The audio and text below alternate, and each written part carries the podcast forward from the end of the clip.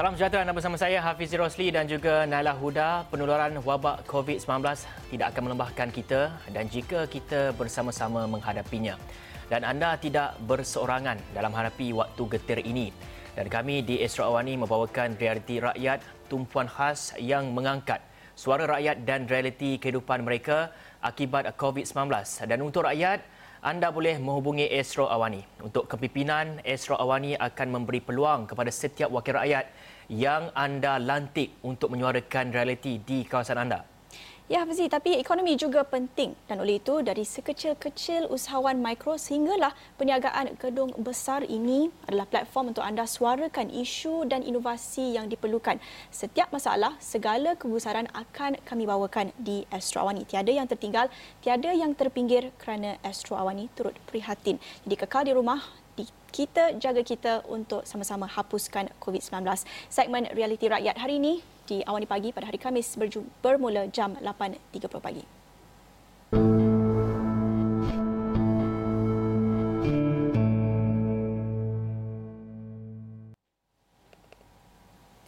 Baik, untuk itu segmen pertama Realiti Rakyat kita akan terus bersama Datuk Mas Ermiati Samsudin yang merupakan ahli Parlimen Masjid Tanah dan juga sebagai Timbalan Menteri Pembangunan Usahawan Koperasi. Kita nak tahu bukan saja realiti rakyat di Masjid Tanah tapi kita juga nak tahu apa inisiatif langkah uh, Kementerian Pembangunan Usahawan ini uh, untuk membantu semestinya PKS dan usahawan di luar sana yang terjejas teruk akibat kemelisitan ekonomi global dan juga permintaan pasaran yang tidak tentu uh, berdepan dengan PKP dan pandemik COVID-19 ini. Jadi kita terus bersama Datuk Mas Ermiati Samsudin bersedia di talian. Terima kasih bersama kami di Awani Pagi dan juga segmen khas pertama Realiti Rakyat. Boleh ceritakan apa agaknya isu-isu utama yang dihadapi rakyat Masjid Tanah ini? Dan kita ingin lihat ya selain daripada bantuan makanan yang disalurkan oleh wakil-wakil rakyat di seluruh negara sekarang ini, um, kita juga ingin tekankan kepada bantuan prihatin BPN ini, bagaimana agaknya ia akan disalurkan kepada rakyat di Masjid Tanah? Dan kita juga melihat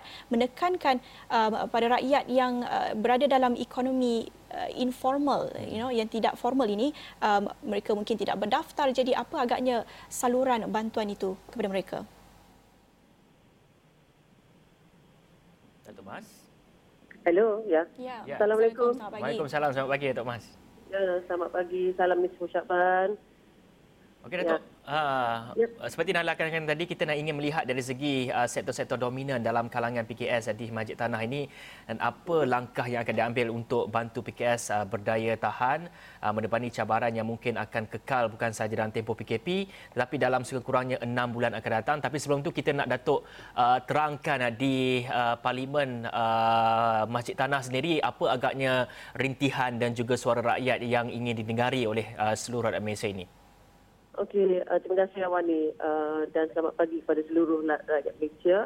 Um, bagi uh, Parlimen Masjid Tanah, pastinya apabila uh, waktu PKP ni, uh, waktu yang amat orang cakap uh, uh, tidak tidak maksudnya tidak selesa lah buat semua orang. Bukan hanya um, uh, rakyat uh, di Masjid Tanah tapi uh, pastinya di seluruh negara. Dan uh, selain daripada uh, mereka uh, yang terputus bekalan makanan, uh, mereka juga uh, amat uh, keresahan uh, dan nanti-nanti adakah uh, waktu PKP ini akan dilanjut pun ataupun tidak. Dan saya mendapat banyak pertanyaan uh, bukan hanya daripada rakan-rakan dalam parlimen tetapi juga rakyat jelata tentang kerisauan mereka tentang uh, keresahan mereka uh, waktu PKP ini. Dan selain itu juga saya melihat uh, dekat uh, parlimen Masjid Tanah ini uh, ramai eh, orang-orang tua yang mana apabila anaknya tak dapat pulang ke kampung jadi bukan saja uh, dari segi uh, putus kalam makanan tetapi kesukaran mereka untuk mendapatkan rawatan. Uh, rawatan uh, kesihatan uh, rawatan susulan uh, dan juga uh, yang selalunya uh, anak-anak mereka pulang uh, ke kampung every weekend tapi dah tak dapat berbuat demikian uh, mereka pun ada rasa kesunyian. Yang itu antara permasalahannya. Dan uh, selain daripada itu juga uh, saya melihat bahawa uh, masyarakat uh, di uh, sini walaupun tidak ramai tetapi terdapat ramai uh, masih ada lagi pihak-pihak yang tidak uh, mengamalkan social distancing. Maksudnya tidak tidak faham dan tidak reti menjarakkan uh, sosial penjarakan sosial itu terutama sekali apabila mereka membeli barangan dan juga uh, mereka beratur di uh, bank-bank. Dan terutama sekali satu malam saya mendapat permintaan daripada um, warga bank di BSN uh, Kuala Kuala uh, yang mana mereka uh, minta untuk bantuan untuk uh, pihak polis melihat dan juga meninjau-ninjau di kawasan uh, sekitar bank itu kerana uh, terlalu ramai yang berkumpul dan uh, beratur untuk uh, mengeluarkan wang mereka. Jadi itu ada antara sebahagian yang uh, perkara-perkara yang di, di apa yang di, ditimbulkan uh, oleh Masjid Tanah. Selain daripada bantuan uh, bantuan makanan yang kita berikan, kita juga eh uh, melalui uh, Pusat Imat Parlimen Masjid Tanah dan juga uh, sukarelawan-sukarelawan kami yang membantu uh, menyerahkan dan juga memberikan bantuan makanan. Saya ucapkan terima kasih banyak-banyak kepada penyumbang-penyumbang, uh, mereka yang budiman dermawan, uh, bukan hanya uh, bantuan makanan tetapi juga dari segi bantuan keperluan, uh, face mask, uh, dalam keadaan uh, negara kita yang face mask yang bernilai sampai lebih daripada RM100, saya mendapat uh, bantuan uh, tak walaupun tak banyak tetapi uh, ada pihak yang menermakan dan saya juga dapat uh, membeli face mask dengan harga yang murah alhamdulillah. Dan kita serahkan pada frontliners uh, kepada uh, klinik-klinik kepada klinik kesihatan kepada uh, pihak bank kepada polis kepada uh, maksudnya anggota tentera yang bertugas. Uh, itu antara uh, perkara-perkara yang telah pun uh, maksudnya dilakukan dalam Parlimen Masjid Tanah. Ya Datuk Mas betul. Kita bukan saja melihat dari sudut ekonomi kan? Seperti Datuk Mas sebut tadi ada dari aspek sosial melihat kepada anak-anak yang tidak pulang itu kerisauan dan juga uh, kesunyian. Aspek sosial itu turut dititik beratkan. Uh, tapi sebagai uh, wakil rakyat apa langkah-langkah idea yang Datuk Mas ada untuk bantu uh, menyelesaikan isu-isu ini yang sangat kompleks? Ada uh, aspek ekonomi aspek sosial dan sebagainya. Apa langkah dan idea yang mungkin uh, Datuk Mas nak kongsikan? Sebab itu uh, dalam um, hari ini pentingnya suasana kejiranan. Memang kita uh, kata stay at home kan. Tetapi uh, pentingnya uh, jiran yang ambil peduli tentang permasalahan rumah sebelah, rumah jiran depan, jiran belakang dan sebagainya. Sebab kadang-kadang kita tak tahu sama ada jiran kita ni sihat ataupun tidak. Walaupun cukup hanya bertanya khabar uh, di apa nama di celah tingkap ataupun di, di, di sebelah pagar dan sebagainya. I think itu adalah satu um, apa praktis uh, amalan yang mulia dan juga yang harus kita praktikkan. Sebab memanglah kata duduk di rumah tapi tidak bermakna kita duduk dalam rumah saja. Tetapi kita boleh lagi maksudnya uh, menanam siram pokok dan sebagainya dan bertanya khabar jiran di sebelah. Sebab kalau kita tidak um, apa melihat ataupun uh, menjengah uh, jiran-jiran kita di sebelah dan kita khawatir hari ini bukan hanya golongan D40 saja yang affected tetapi uh, ramai pihak yang yang selama ini maksudnya mereka peniaga yang memperolehi uh, pendapatan harian. Tetapi hari ini dah tak dapat. Uh, maksudnya uh, uh, pendapatan sebagaimana yang mereka perolehi dulu. Sebab itu uh, saya ucapkan terima kasih kepada Yang Amat Berhormat Perdana Menteri di atas pengumuman uh, perhatian tambahan baru-baru ini yeah. yang mana dapat membantu uh, golongan uh, usahawan, uh, golongan uh, peniaga-peniaga kecil, peniaga pasar malam, uh, jual apa, buah pisang tepi jalan dan sebagainya yang terkesan. Peniaga-peniaga kecil lah kira Datuk eh? Ya. Okey, Datuk, ya. uh, Datuk uh, juga mempunyai portfolio di Persekutuan iaitu Timbalan Menteri Pembangunan Usahawan dan juga Koperasi. Dan kalau kita lihat kepada pakej rancangan ekonomi prihatin rakyat iaitu prihatin ini, uh, kerajaan telah pun menyalurkan uh, dana tambahan berjumlah 4.5 bilion uh, menerusi lima inisiatif utama yang diumumkan iaitu kita ingin melihat bagaimana sebenarnya dari segi uh, pakej rancangan prihatin ini uh, mampu untuk melahirkan usahawan PKS dan juga mikro yang berdaya saing. Okey, um, okey yang paling utama sekali, maksudnya pengumuman itu penting, tetapi cara pelaksanaan juga penting.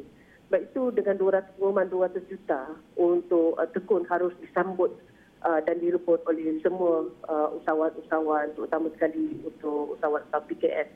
Uh, yang mana untuk tekun di bawah tekun, uh, kita menyediakan bantuan daripada RM 1000 uh, ke uh, 10000 dan uh, syaratnya cukup mudah maksudnya hanya dengan bank statement sebulan dan cukup ada SSM uh, dan ataupun um, dengan uh, berdasar dengan pihak, uh, pihak berkuasa tempatan.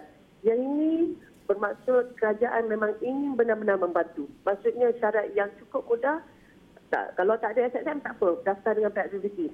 Kalau contoh uh, macam Melaka yang berdaftar untuk uh, penjaja daripada data yang kita dapat lebih kurang dalam 8,000 orang. Eh, so maksudnya uh, dekat seluruh negara semalam saya lihat datanya 1.2 juta orang. Jadi uh, mereka patut berebut uh, peluang-peluang seumpama ini walaupun uh, jumlahnya uh, dia boleh jadi masih daripada 1,000 ataupun uh, sampai ke 10,000. Sekiranya jumlah tu lebih besar, uh, maka dia boleh memohon daripada bank rakyat ataupun SME.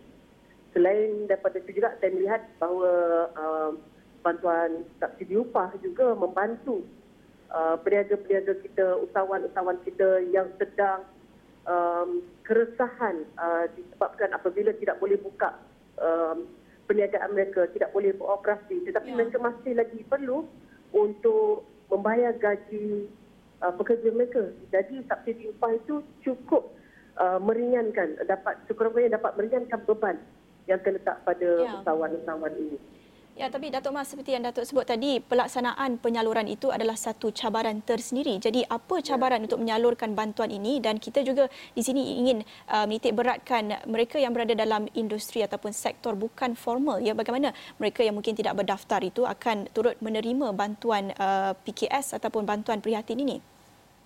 Okey, sebab itu uh, kita perlukan maklum balas dan kita uh, dekat um, kita punya uh, apa kementerian eh kita uh, ada memberikan hotline uh, supaya mereka boleh berhubung ataupun terus berhubung dengan agensi-agensi yang telah pun kita paparkan di semua web uh, agensi kita yang berkaitan uh, untuk mereka menghubungi dan juga mendapatkan uh, maklum balas ataupun sebarang pertanyaan. Yang mana kami sedaya upaya untuk membantu uh, memberikan uh, penerangan dan juga uh, membantu usahawan-usahawan uh, yang Uh, mungkin ada yang main yang tidak tahu bagaimana nak mohon, uh, dekat mana nak mohon, kat mana nak ambil borang, kat mana uh, bila boleh dapat, bila boleh mula mohon, bila boleh dapat duit dan sebagainya. Macam-macam pertanyaan.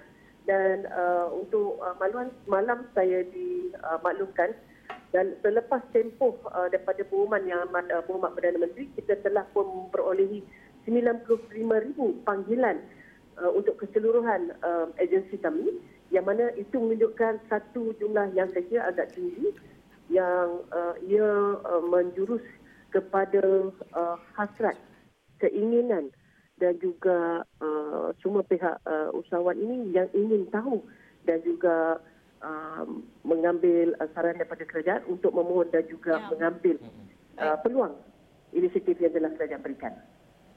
Ya baik, terima kasih untuk perkongsian itu Datuk Mas Ermiati Samsudin uh, menceritakan tentang realiti rakyat di Masjid Tanah sebagai ahli Parlimen Masjid Tanah dan juga perkongsian sebagai Timbalan Menteri Pembangunan Usahawan dan Koperasi bagaimana pelaksanaan penyaluran bantuan prihatin itu kepada PKS, PKS dan juga usahawan seluruh negara. Baik, kita akan berhenti seketika kembali selepas ini.